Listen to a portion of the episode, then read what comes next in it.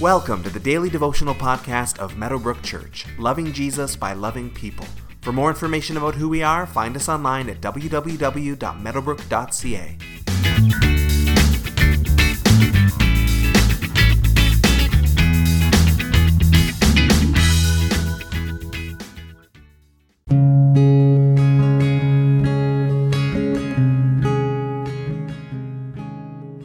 basic Christian doctrine that there is one God who exists as Father, Son, and Holy Spirit. There is one God that we all serve, and one Savior of us all, and one Spirit that fills and leads everybody. We have one and the same Holy Spirit, but because we're not perfect, we might not always sense that the one Spirit is saying the same thing. Discernment is the art of us discovering what the Spirit is saying, and we do this best as a team. We need each other as brothers and sisters in order to follow the Lord and hear His direction clearly.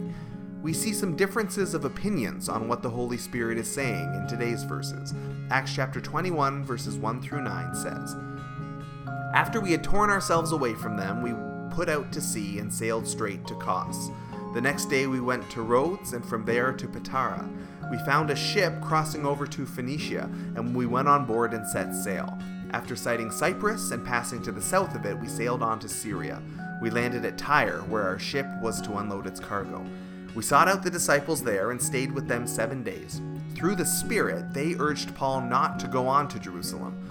When it was time to leave, we left and continued on our way. All of them, including wives and children, accompanied us out of the city, and there on the beach we knelt to pray. After saying goodbye to each other, we went aboard the ship, and they returned home. We continued our voyage from Tyre and landed at Ptolemais, where we greeted the brothers and sisters and stayed with them for a day. Leaving the next day, we reached Caesarea and stayed at the home of Philip the evangelist, one of the seven. He had four unmarried daughters who prophesied. So, again, just by way of recap, Paul is heading towards Jerusalem. He has already made clear previously that the Holy Spirit has told him that suffering awaits them there. In today's verses, the disciples at Tyre urge Paul through the Spirit not to go to Jerusalem. This is fascinating and it's not really explained, but it will come up again in a later passage. Some feel that the Holy Spirit is saying, Don't go to Jerusalem. But Paul feels differently and he continues on his journey straight towards Jerusalem. We will come back to this again shortly.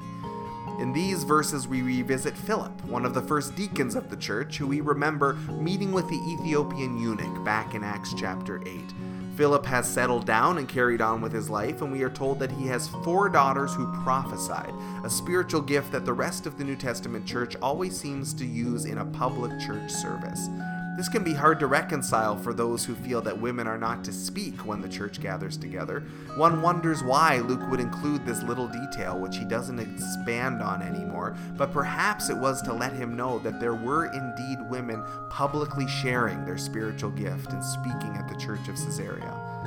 Today, reflect on the disciples in today's verses who urge Paul not to go to Jerusalem based on their sense of the Spirit's leading. Think of a time when your sense of God's will conflicted with someone else's sense of God's will. How did that resolve, and what did it teach you about the process and the art of discernment?